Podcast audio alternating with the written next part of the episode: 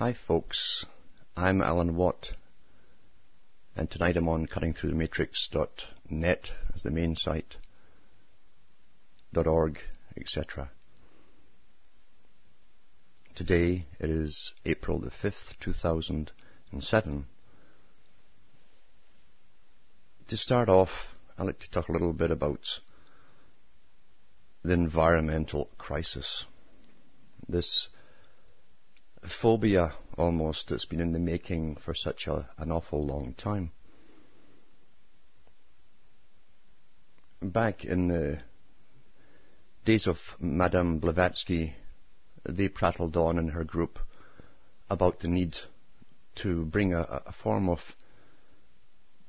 Gaia-type worship to manage the people, because it was well understood, and it still is, of course, that in every age, religion has been the greatest tool for managing the minds of the people. They knew that for a new age, they'd have to create a new religion, which would be in keeping with the plans of this intellectual elite, who decided they had the right to plan the world the way it should be, not the way it was, but the way it should be. And they eventually got, in Theosophy, a charter as a Masonic institution, although it was a side order, a sort of, uh, they didn't get all the secrets because they didn't believe the women should, should get the secrets. In fact, they're very sexist, really. They gave side degrees, because the truth of Freemasonry is that only man has spirit and, and is capable of receiving spirit. That's the bot. That's a big secret, you see. Women, as Albert Pike said, or, or a woman or a wife could only reflect her husband's glory, meaning she's the moon. She's the earth and the moon. He's the sun and the cosmos. The moon reflects the light of the sun. But they needed to, to get a, a huge population of women to back their agenda, and so they reintroduced all of the old religions, really, which they knew by their records and archives that women tend to be drawn towards. And so they brought in channeling, which is nice and dramatic, uh, mediums, they called them back then, with little messages like, your uncle who's deceased has found your handkerchief. It's underneath the couch in the living room. And very important stuff like that, you know, it's going to change your life. You, you'll notice that it's always very important stuff like that. And it's true enough. Um, a lot of women would like to go to fortune tellers, and they used to look at crystal balls and look very mysterious. And and for a, a, a little price, you get a good spiel, and it makes you feel better, really. But but when they when they bring it all together and create a religion to control you, it's a different matter altogether.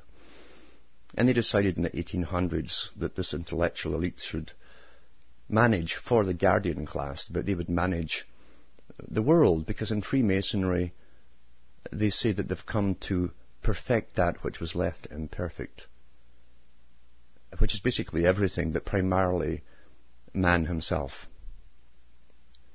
And this whole idea of being born free, even though we're not, that was that went a long time ago. But you, you, you tend to think you're born free, even though you're made to do everything from then on, like go to school and all that kind of stuff. That uh, and then you, you eventually have uh, hormonal drives, and so you you get married and uh, you have children, and and, and your your spouse, uh, her genes and your genes mating together might just produce bad offspring. That's all that genetics is all about, because uh, genetics' real purpose is to weed out all the problem people that they make a burden on society. Uh, eugenics is a big part of it, always has been, and still is. I mean, it's, that's what genetics is all about, making a better working population to serve the elite as things as they think should be, you see. Um, we live in a, a very uh, a complex system of information. Complex primarily because you have a lot of people who simply don't know enough of what's happening. Some people specialize in certain areas of what's happening, and they're very good.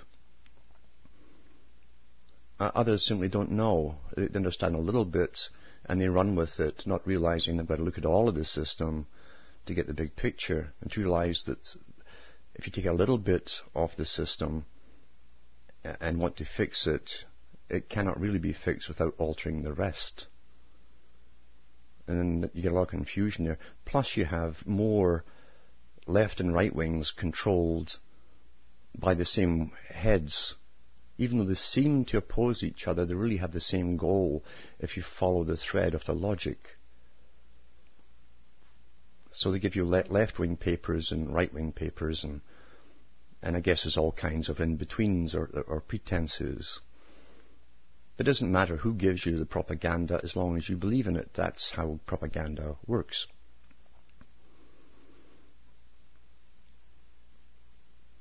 So here's an article here from Canada from Tuesday, March the thirteenth, two thousand seven, written by Judy McLeod. We say McLeod in Scotland, but I don't know how they pronounce it here. And it's a quite a good article. It's pretty accurate in most of it. It's to do with the, the, the global warming scam. This great machine, this train that's been started long ago and built up and built up and built up with all the propaganda on on animal programs and insect programs and and, and so on that we've been stuffed with our whole lives, beginning really in the late fifties, in fact, and accelerating, especially public broadcasting. People think it's all public broadcasting from ordinary people. No, even those shows are all sponsored by the big wildlife funds, like the World Wildlife Fund and Prince Philip's, the, the head boy there, supposedly.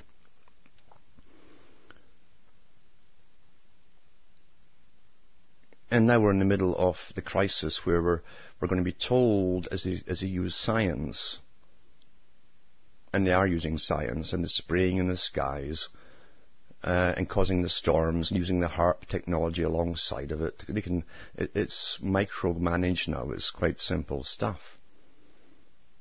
But we've got to be convinced to give up all our way of living and picking our mates and all that kind of stuff.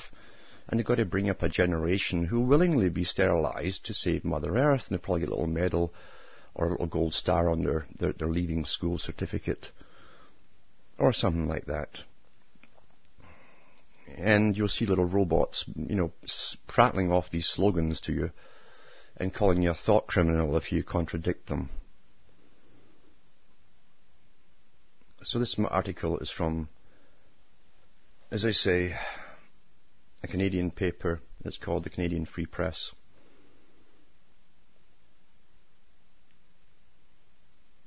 Tuesday, March the thirteenth, two thousand seven, written by Judy McLeod. At the top it says, Maurice Strong, Al Gore, creators of carbon credit scheme cashing in on it. There's an elephant in global warming's living room that few in the mainstream media want to talk about. The creators of the carbon credit scheme are the ones cashing in on it. Two cherub-like choir boys singing loudest in the holier-than-thou global warming cathedral are Maurice Strong and Al Gore. This duo has done more than any, anyone else to advance the alarmism of man-made global warming. It's not really true. You see, Maurice Strong is funded. He was picked by the Rockefeller family when he was young, groomed for his position, and heavily financed and backed, because the big corporations are running the world already. There are no really individual corporations in this club. They're all one already.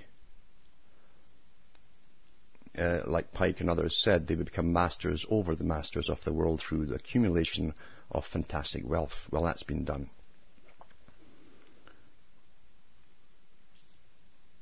With little media monitoring, both Strong and Gore are cashing in on the lucrative cottage industry known as man-made global warming. Strong is on the board of directors of Chicago Climate Change, Wikipedia described as the world's first and North America's only legally binding greenhouse gas emission registry. Reduction system for emission sources and offset projects in North America and Brazil. Gore buys his carbon offsets from himself. You see, this offset thing is a tax, really. The big companies have to pay a pollution tax. And every country is going to pay, really, the U N, and the U N dish, dishes it back to certain groups like Gore's. It's a sort of roundabout scheme where the big boys get big money, the government pays uh, a tax for it too, meaning we do. We all, as individuals, pay many taxes for pollution, and it's supposed to help. It's amazing how money is going to stop it. Eh? Money, just like teaching. You, you turn out children that can't write, uh, and it's been getting like that for thirty years, and so their answer is, what we need is more money. And and here we are with, you know, our little children, and they want more money. Well, it's the same with this con game. Gore, bu- uh, Gore buys his carbon offsets from himself, the Generation Investment Management, L L P, an independent private owner-managed partnership established in two thousand four with offices in London and Washington, D C, of which he, Gore, is both chairman and founding partner. To hear the Saving the Earth sing-song of this dynamic duo, even the feather-light petals of cherry blossoms in Washington leave a bigger carbon footprint. It's a strange global warming partnership that Strong and Gore have, but it's one that's working. Strong is a silent partner, a man whose name often draws a blank in the Washington cocktail circuit. Even though a former Secretary General of the nineteen ninety-two United Nations Conference on Environment and Development, the much-hyped Rio Earth Summit, which was written by Rockefeller, actually, uh, and and um, Strong just read it out. He's a little nasty character.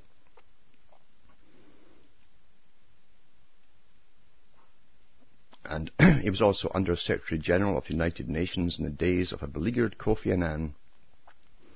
The Canadian-born Strong is little known in the United States. That's because he spends most of his time in China, where he works to make the communist country the world's next superpower. Maurice Strong, it's interesting, even the little place he was born in has, uh, for its town emblem, it has a bull, one of the Masonic symbols for generation, the power of the bull. And he sure, ha- he sure spouts a lot of it.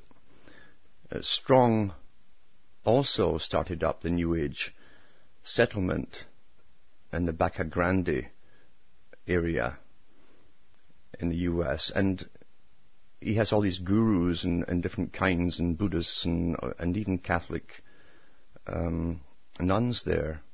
Specifically, I think they're Carmelite nuns who do all the New Age stuff, and different ones all, all living there.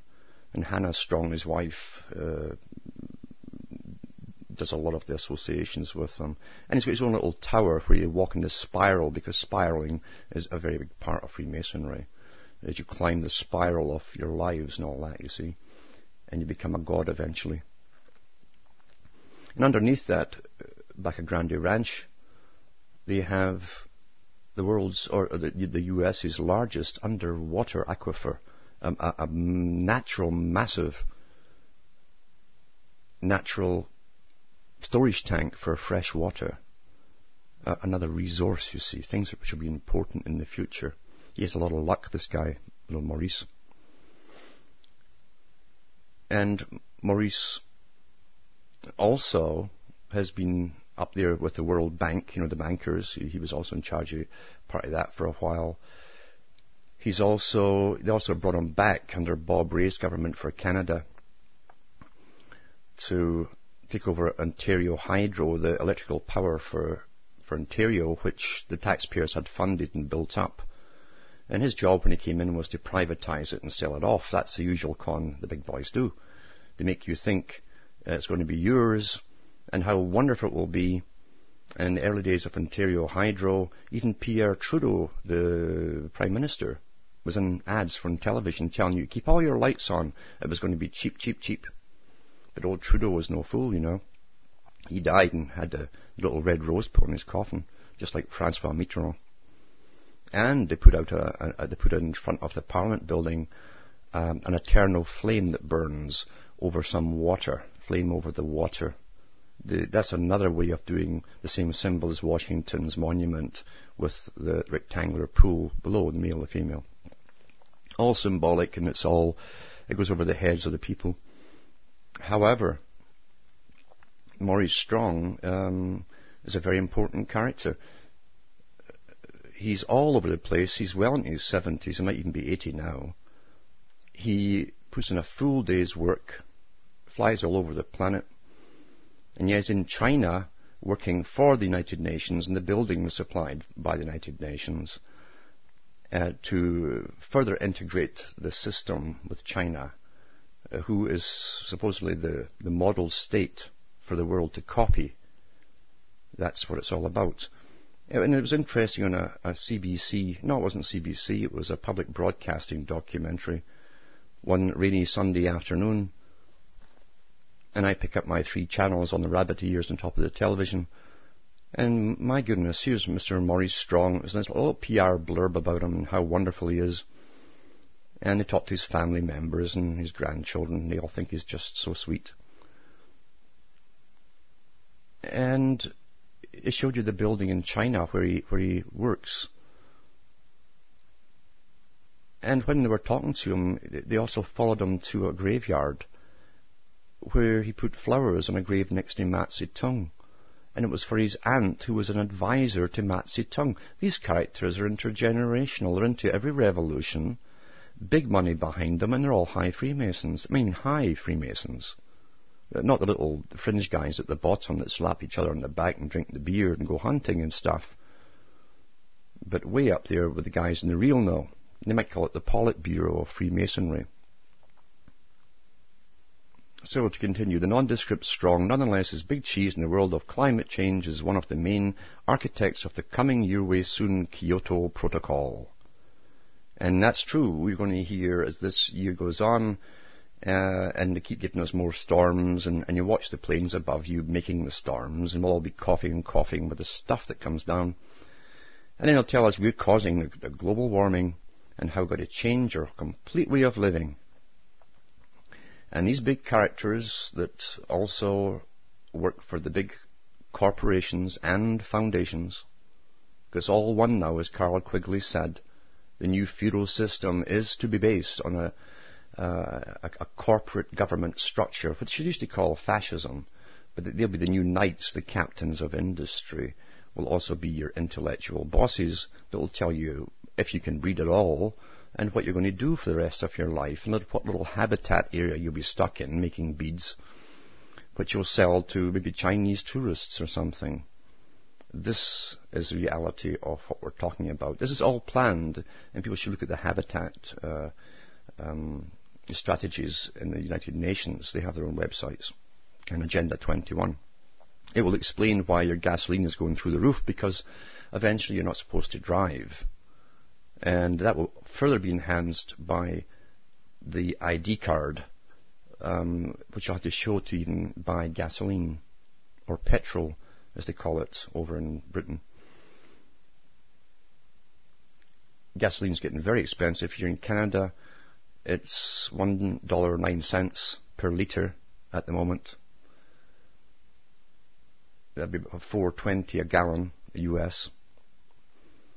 That's because we're more democratic than the U S, though we pay so much more.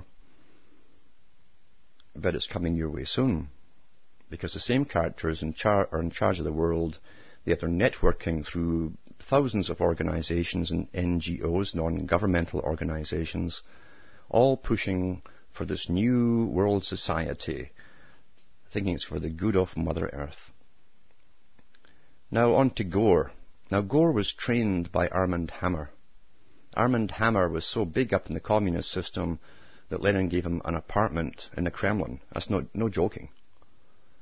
And um, the Gore family were trained, and especially Al Gore, by these characters and given the stamp of approval as having the real, the right deviant genes.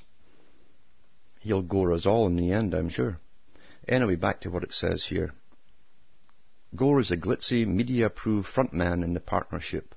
The flashing neon lights on the global stage, warning the masses of the earth, or the end of the earth as we know it, and Hollywood's poster boy for greening the silver screen. The skeptics of man-made global warming believe that Gore and Strong have made climate change the new religion. Climate change is not the first religion both parties have tried to make stick.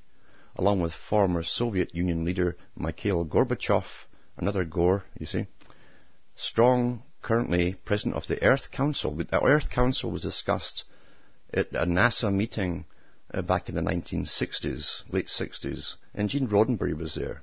They said they created an Earth Army, meaning all the dumb fools who believe in it, the N G O followers, who then push for all the changes which they wanted to hear, for the suggestions of. The Earth Council has been boasting of replacing the Ten Commandments. This is, uh, this is uh, Gorbachev. Replacing the Ten Commandments with the Earth Charter, a golden rule guide for how the masses should treat the environment. Gore, who has given sermons at the United Nations-sponsored Cathedral of Saint John the Divine. You see, the Masons have a big thing about John the Divine. It's uh, I'll explain it maybe one day. Church in New York City. And he's a promoter of the religion known as Gaia. Gaia, you know, the old Earth Mother, under many names. The one where they sacrifice their firstborn to the mountains and all that, the top of the mountains, because it was the right thing to do in those days, according to, according to the, the priests of that time. The two environmental gurus also share a belief in radical Malthusian population reduction. They do, they do, they do. We just breed too much. We breed too much. These silly masses um, just can't handle the hormones like the elite do. Uh, I've, this has been going on for one hundred fifty years or more. Actually more. I mean, Malthus was out in the seventeen hundreds, and he, even you'll find that the founding fathers of the U S uh, bought his, his, his, his books on population. They were all kind of supporters of it. And um, you've been doing this drumbeat forever, how to manage the masses, because they're just too stupid and ignorant to manage themselves.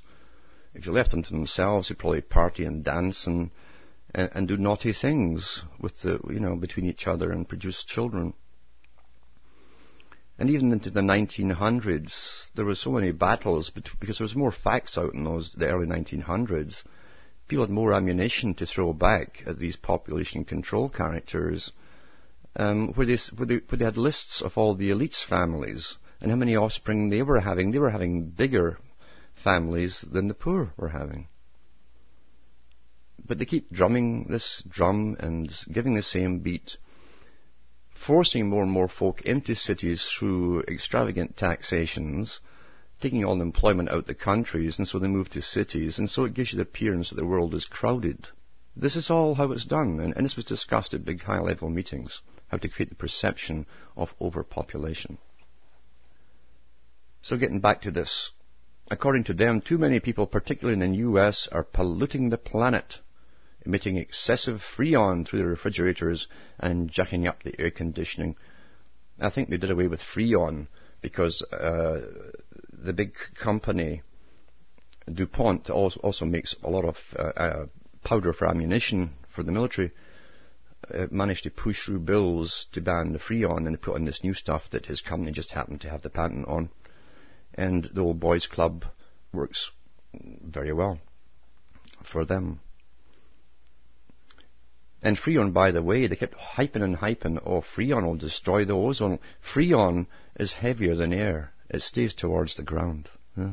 Uh, what a con game. This is children's stuff. They used to give this. They used to teach children this before they were eight years old, this kind of stuff. including the environmental changes, how we have many ice ages and many warming periods, up and down, up and down, all down through history, that took all those books away. So it's easy now to brainwash the children. But the conduct of Al Gore and Maurice Strong in the capitalist world is one for the books. It's a side of them that may have remained unknown had it not been for the investigative talents of the Executive Intelligence Review, E I R. And I think E I R is run by Lyndon LaRouche, who personally, uh, um, after looking at his agenda, is simply going the same road in a different direction. It ends up in the same place. But it's meant to lead a lot of the left-wingers, especially those uh, college graduates and universities graduates, along. The uh, he's all for globalism too, and and you see, globalism would develop naturally if it wasn't for the guys that set up borders a long time ago. And who set them up? Well, you'll find it was the ancestors of the same families that are now taking away the borders. They needed the enemies to tax the people and get them to work and keep them afraid, so they created borders. And sure enough, over a long period of time, if they'd left it alone, and hormones being what they are, people would have in, been breeding outside into other tribes and families and peoples. And but that's not uh, profitable from an economic standard, according to the big boys. So it served its purpose for long enough, and they had all their wars, which are just empire building and demolition jobs as a rebuild with their corporations in Halliburton. And they have to create a global society and then take the borders down now, and then find terrorism within, because you always got to have an enemy. And so there could be terrorism within, just as Stalin knew. Everyone's a thought criminal. So you've got to be careful of even what appears to be exposés or what's behind it. I can remember when Lyndon LaRouche was running for some office or, or, or political party or whatever, and a little speech, a part of his speech was flashed over the radio, and he said in it himself, uh, he wanted to, to ban every single internal combustion engine on the planet. Well, the same thing is to be done, you see, with the boys who are presently controlling it. Uh, they want to ban all vehicles. It's in the U N again, at the Habitat, in Agenda twenty-one uh, Charter, uh, that they want people living in habitat areas. There'll be no private transportation. Your work will be assigned to you in that habitat town or city or whatever it is. To get back to this talk on uh, Al Gore and Maurice Strong. The tawdry tale of the top two global warming gurus in the business world goes all the way back to Earth Day, April seventeenth, nineteen ninety-five, when the future author of An Inconvenient Truth traveled to Fall River, Massachusetts, to deliver a green sermon at the headquarters of Molten Metal Technology Incorporated, M M T I. M M T I was a firm that proclaimed to have invented a process for recycling metals from waste. Gore praised the Molten Metal firm as a pioneer in the kind of innovative technology that can save the environment and make money for investors at the same time. Gore left out a few facts out of his speech that day. First, the firm was run by Strong and a group of Gore intimates, including Peter Knight, the firm's registered lobbyist and Gore's former top Senate aide, wrote E I R. So they're giving speeches to themselves, but the public don't know that. And, and all the followers of the Green Movement, the Earth Army as it's called, just cheer when their leaders say cheer. Second, the company had received more than twenty-five million dollars in U S Department of Energy research and development grants, but had failed to prove that the technology worked on a commercial scale. That doesn't matter, not in government and stuff. The company would go on to receive another eight million dollars in federal taxpayers' cash. At that point, its only source of revenue. Not bad work if you can get it, eh? with Al Gore's Earth Day as a Wall Street calling card. Molten metal's stock value soared to thirty-five dollars a share, a range it maintained through October nineteen ninety-six. Not bad. They'd given a speech about this wonderful company and what it's doing to save the environment, and it's his own company. But along the way, D O E scientists had balked at further funding, when in March nineteen ninety-six corporate officers concluded that the federal cash cow was about to run dry. They took action. Between that date and October nineteen ninety-six, seven corporate officers, including Maurice Strong, sold off fifteen point three million dollars in personal shares in the company at top market value. On October twentieth, nineteen ninety-six, a Sunday, mm-hmm, the company issued a press release announcing for the first time that D O E funding would be vastly scaled back, and reported the bad news at a conference call with stockbrokers. It should say with, with the low, the sheep stockbrokers. That's what they call them in the business, the ones who follow the newspapers, not the guys in the know. The guys in the know always sell off once they stop getting government funding. On Monday, the stock plunged by forty-nine percent, soon landing at five dollars a share. By early nineteen ninety-seven, furious stockholders had filed a class action suit against the company and its directors. Ironically, one of the class action lawyers had tangled with Maurice Strong in another insider trading case involving a Swiss company called A Z L Resources, chaired by Strong, who was also a lead shareholder. It's shades of Rothschild over and over, isn't it? Same old scams. The A Z L case closely mirrored molten metal, and in the end, Strong and the other A Z L partners agreed to pay five million dollars to dodge a jury verdict when eyewitness evidence surfaced of Strong's role in scamming the value of the company stock up into the stratosphere before selling it off. Maybe that's why the ozone layer's thinning, right? That's all that shredded paper being burned from these companies. In nineteen ninety-seven, Strong went on to accept from Tongson Park, the Korean man found guilty of illegally acting as an Iraqi agent. Illegally acting as an Iraqi agent? How could you? Oh, well, I guess he wasn't a spy. One million dollars from Saddam Hussein, which was invested in Cordex Petroleum Incorporated, a company he owned with his son Fred.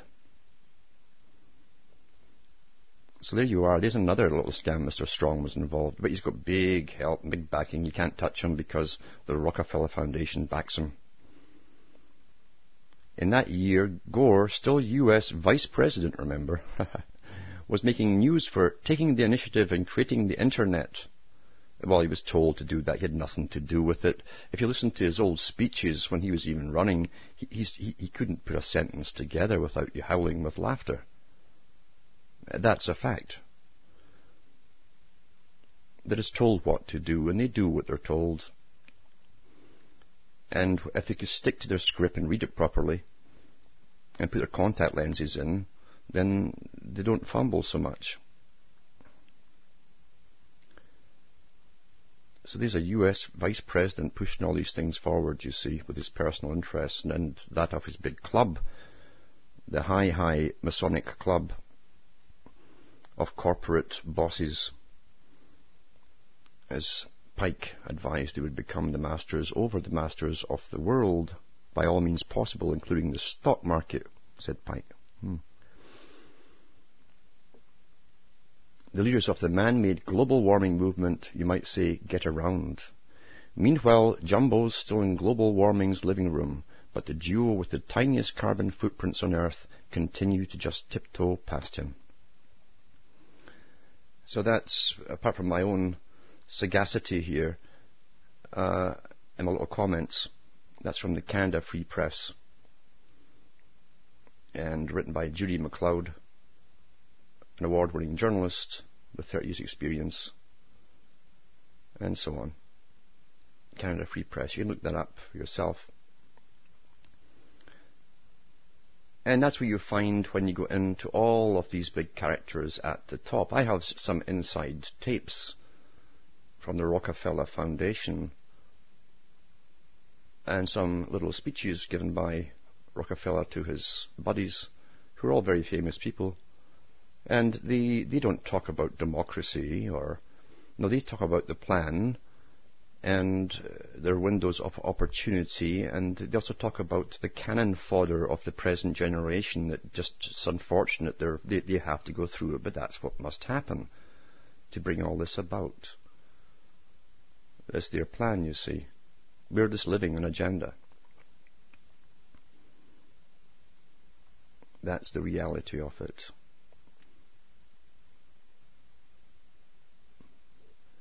To continue in this vein of environment, conservation,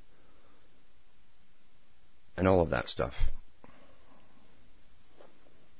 Here's an article from two thousand six, March twenty-fourth, from the Post Standard Syracuse, that's at syracuse dot com, to do with the taxation of trees. Now, this is happening really across the Western world, because all uh, councils, local councils and state councils and so on uh, get all their info from the United Nations, and they see what the other ones are doing too, to raise more taxes and penalize people. And people who want to get up the ladder on the board, these, these climbers, these social climbers, sniff, because they're good psychopaths, they sniff the wind to see which way it's going, and they jump on these things. They can they get on board. They love the term on board. They get on track, you see, with the rest, hoping to get brownie points. And if they get brownie points, they get promoted, and they might one day end up in politics. This is how it works. They sniff the wind, and they copy it. And that's why, and they all belong to the same organizations, which are not responsible to the people who supposedly pretend to elect them. Here's the article here. State tells towns trees are taxable. Some towns are raising the assessments on properties filled with trees. This is by Eric Chris, the Albany Bureau. New Yorkers pay taxes on everything from cell phones, calls, to fireplace mittens. What's next? Trees. Actually, yes. Some towns, including Cortlandville and Cortland County, have begun dramatically raising assessments on large properties for the value of their trees. Opponents call the move crazy, saying it will encourage the chopping of trees and could hurt world wildlife, water supplies, and soil, as well as the timber, maple, and recreation industries, by depleting healthy forests. Some state lawmakers agree and have introduced legislation to prohibit the practice. But the Pataki administration says the number and quality of a property's trees affect its market value, which forms the basis for its tax assessment. That's what a joke. See, one time they used to even come to your house and, and snoop around and say, yes, and they measure your rooms and, and, and take out a pencil and paper before the calculators. And then he'd, he'd, he'd uh, sniff the air again and give you an assessment on the size of your house. Except they don't do that anymore. They just look at the most expensive, largest house in an area and tax you all according to that one's assessment. And it's all done from flying over your houses now too. Uh, what a wonderful world. Kevin King, Executive Director of the Empire State Forest Productions or Products Association, said that beside Cortland, a number of towns in western and northern New York have begun taxing trees. I wonder if the, t- the trees will pay. He said that's because the state has advised assessors that they've been undervaluing forest land. The Pataki administration disputes that. There's nothing new happening on our end, nothing we haven't done for the past forty years. I, I could add something there of what they've been doing to the public for the last forty years and longer, said Jeffrey Gloak, spokesman for the State Office of Real Property Services. He's got an oak in his name, G L O A K. What a coincidence. The law has required trees to be considered part of the real property of any parcel. If you're an assessor, it's really left to your determination, he said. If they request it from us, we'll give them average timber values per county. More towns may be making such requ- requests because they are revaluing properties more frequently and reviewing tax laws as they do so. When the Cattaraugus County town of Allegheny began a town-wide re-evaluation, Glock's office sent guidelines that included values for timber. Allegheny assessor Robin Pearl Lamphere said he's got a hyphen there. Robin Pearl Lamphere. Yeah. Very impressive. Pearl Lamphere said her... Oh, it's a she. Said her predecessor did not follow those guidelines, but she is. She disputed the notion that forest property owners are being paralyzed by higher assessments. Of course she would. That's her job. They have not paid for their fair share. Oh, that's your, there's your socialist global statement. They have not paid their fair share, she said. She said that thirty-four owners of the eighty-five forest properties in her town have inquired, but have not complained about the higher assessments, and said she plans to send an explanatory letter out today. But some forest property owners are complaining. Cotton Hanlon, a timber management company that owns nearly thirty-three thousand acres upstate, saw its Cortland property tax jump by sixty-five percent last year after the town assessor hiked assessment on the thirty-six acre parcel because of the value of its trees, said Bob O'Brien, the company's chief forester. He said the Schuyler County-based company asked whether the cutting the trees down would lower the assessment. Yes, he was told. There's, there's how it works, you see. Well, that's crazy, O'Brien said. It seems completely counterproductive to having a good, healthy forest out there for the future, let alone environmental and aesthetic issues. On one lot, it's not going to kill us, but, he added, noting the property tax bill in Cortland went from six hundred thirty-three dollars and ninety-three cents to one thousand forty-two dollars and sixty-one cents. But if that were ever to happen to on all of our thirty-three thousand acres, a sixty-five percent increase in our tax bill would just flatten us. O'Brien said property taxes, which amount to nearly half a million dollars a year for his company, are Cotton Hanlon's biggest expense. Cortland assessor David Briggs could not be reached for comment Thursday. It's amazing none of them can be reached for comment, eh? Because they all, they all know they're crooks. They all know they're crooks, you see. And they just scurry. It's amazing if you ever have to go to see a bureaucrat about something. You go into these massive buildings they build. This is me talking here, not the, not the article. And they go into these massive buildings with long corridors and doors there. And, and, and you go in there looking for, for somebody or, or, or an office or something. And if there's no receptionist there, you walk in these long corridors, and you'll see these creatures called bureaucrats. They slink along the corridors. This is their, this is where they live. This is where they live, these creatures. And, and they sort of slink along the walls. And if they see you coming, they, they dash in a door and slam it very quickly because they're terrified of you. They're very scared of the public.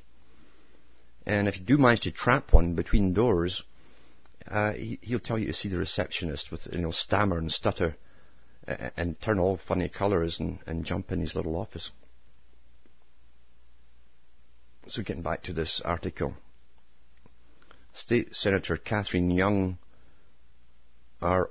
Olean and Assemblyman William Parment D. Jamestown have introduced legislation to prohibit assessors from slapping higher values on trees. New assessments that attempt to reflect current timber values can produce a steep tax increase on these properties, according to a memo supporting the bill. The practical results are likely to be over-harvesting, liquidation cuttings, or conversion to development. At the very least, this policy is an incentive for landowners to practice poor forest management. You know, well, through tax per tree, yeah, of course, it'd be more... Uh, to save your skin in your home, you might just cut all the trees down. That's economics for you. You see, this world, wonderful world of economics. Glock said that, that if such legislation is passed, New York would be the first state he knows of to prohibit timber from being assessed as real property. He said cutting down trees wouldn't necessarily reduce a property's value. So, yeah, it's true enough too. Even those that think they could cut the trees down and, and reduce their value, I've never seen anything reduced. when it comes to taxation. It goes up and up and up. Now remember the old communist thing too, gradually increasing taxes, that would put everybody under. And the communism was only one wing of the same group. They had the right wing, then had the left wing, going towards the same agenda. If you have your property clear cut, it could be worth more because it's subdividable, he said. And he said exemptions are available for managed forests. To O'Brien and King, taxing trees appears to be a politically palatable way to increase budgets. Well, everything is palatable to them. You avoid the broad-based tax increase, you get greater revenues, and some of your landowners are absentees, King said. They don't even vote locally. It's an easy thing to do. They've always got reasons for things. If I'm getting money, oh. From that, that's from a two thousand six article, the Post Standard, at Syracuse dot com. It's the agenda. It's the agenda. We all know it's the agenda. It marches on. And we know eventually that even with the gasoline going up and up and up with a thousand reasons all the time, it's to get you off the road. That's why they never gave you an alternate means of transport or an alternate means of powering a vehicle. It was never intended when they first gave us the vehicle to allow it to go much past an industrial era. They had to give it for industrial era, especially in America and Canada, the U S and Canada, because people had to travel to work, sometimes fair distances. In the world that's been created, you won't need a vehicle. In fact, you won't be allowed to have one. And even if you had one, you couldn't afford the gasoline ultimately. You're meant to get off the road in this coming beautiful new world order where you'll be happy because your life will be managed for you. And they'll stick brain chips in you to give you a virtual reality, not a real one, but, a, but virtually real, meaning almost. And uh, you'll be happy till until they euthanize you when you can't carry things anymore and stuff like that. You're no longer economically viable to keep. That's the beautiful system that's coming into play. And it's being aided and abetted by greedy, greedy people all the way down the ladder to your local council. The little wannabes, you know, the, the miniature psychopaths, the ones that, that, that aren't born into the extremely wealthy families. They have some connections in the local system of masonry uh, that appoints people to different things, but they don't have big, big wealth. So they do what they're told, they sniff the wind, and they try to please their higher bosses and get a mention upstairs. That's the real system we live in. It's totally corrupt, always was corrupt. And in a monetary system, it can't be anything but sort of corrupt. It's not a natural system. It's an inhumane system. That's the bottom line. And we can only expect more and more. Now I get lots of articles coming in. I could read them forever, but why? They're already out there. We know what's coming down the pike. Look into the Agenda twenty-one Charter at the United Nations. See what your future hold uh, holds for you and your children. It's not hard to put it all together at all. I thank the people for writing. I get so much mail, generally with questions on history, et cetera. Others who are in the panic mode ask what to do, and I tell them, first off, don't panic. This has been going on all your whole life. You just woke up to it now, and that's why you're so scared. It takes time to understand that uh, you're not the first generation that's been grow up in a matrix with a different reality than the one that exists. But it's a beautiful act. You're born in the middle of a stage play and you don't know what's around you, with tremendously good actors at the top, but then they have all the money in the world to give us their propaganda. Others, such as Gary, who wrote in today, have asked if they can burden the, the blurbs to disc and pass them around. Well, sure, whatever I give out free, you can you can copy and pass around. That's how information travels. And hopefully somebody will get something out of it, even if it takes some time, because the time is running out.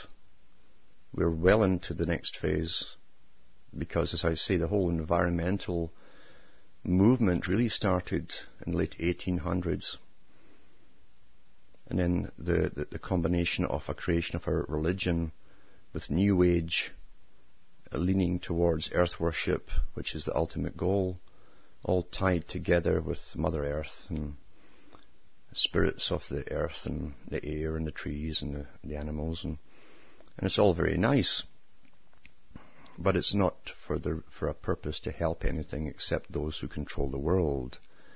That's the bottom line. That's the bottom line. Uh, Gorbachev himself said in his own book, Towards a New Civilization, that we are creating a new religion for the world. Now, he's in charge of the one of the biggest environmentalist associations on the planet. He was given the ex-United States military base down in the States as his headquarters, where he flies his green flag, the Knights of Lazarus. He was the one that was promoted by Maggie Thatcher, who got her wish of becoming, uh, I don't know if it's a dame or a countess, but she was given equivalent to a, a lord, maybe a duchess, and given her red cape and her ermine fur so that she can attend the House of Lords. She was the one who introduced Gorbachev to the world on the world stage, arm in arm. All the media joined in and suddenly forgot that he was a communist leader, the leader of the Soviet Union, head of the K G B at one time, who is now a champion of freedom for the wilderness and the Green movement. The Green Party itself, by the way, was started up by uh, a predecessor, I think, of Madeleine Albright, who was a, a communist leader in a Soviet country, and a great friend of Stalin. That's where it was first discussed. Mind you, I'm sure it had been already approved in London a long, long time ago. That's the real world we live in. Nothing is done by itself. It's all in cooperation with the higher societies that run this world, with their bankers, their corporations, and their new feudal system, where everything... Remember that the term feudal was not used by chance by Carol Quigley in Tragedy and Hope, the, the book that he published promoting it all. He thought it was wonderful that these guys who'd steered the history of the world for the last few hundred years, it was time the world knew how wonderful these guys were and how they'd steered it, being the historian for the Council on Foreign Relations, the Royal Institute of International Affairs. He was all for it. He thought the public would accept it, and probably was right. They would probably yawn and ask what the next movie was. But he, he said that this system they're bringing into view is a feudal type system, with the corporations and the heads of the corporations being one big club, one big sort of noble order, deciding the fate of whole populations and running their lives for them. The word fee comes from few, or fu, which is feudal. We will pay for everything and everything and everything, as long as they keep a money system going, but it is to eventually metamorphosize into a token system, which they will dispense into everyone's account once a week. You have the same amount as everyone else, at least in the lower quarters, and you can't save it up. It will be gone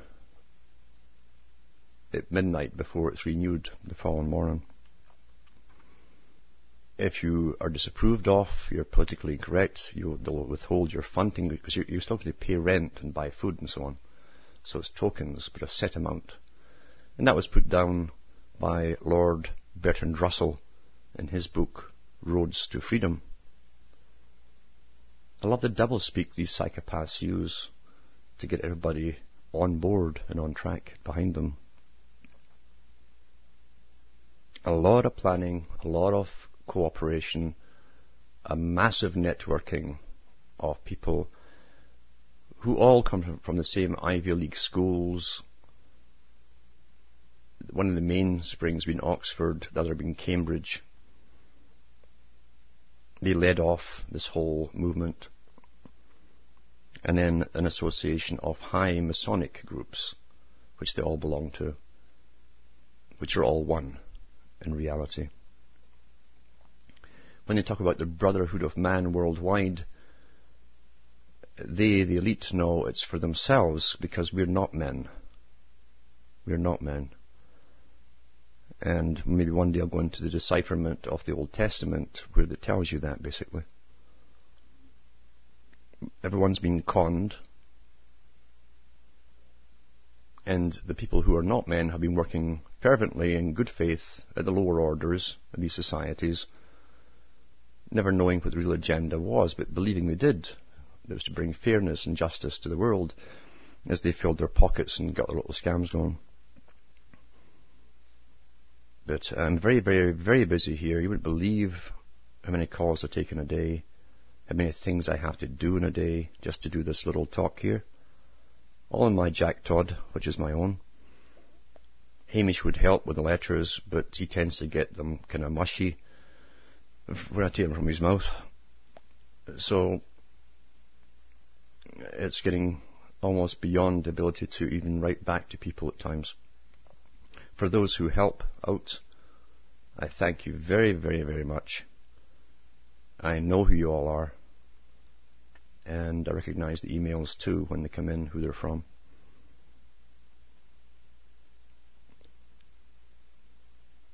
So far, you all have a good night, and for Hamish and myself, it's good night too. And may your God or your gods go with you. I'll leave you with a wee song in tribute of the allegory of Al Gore and Mister Strong's bull.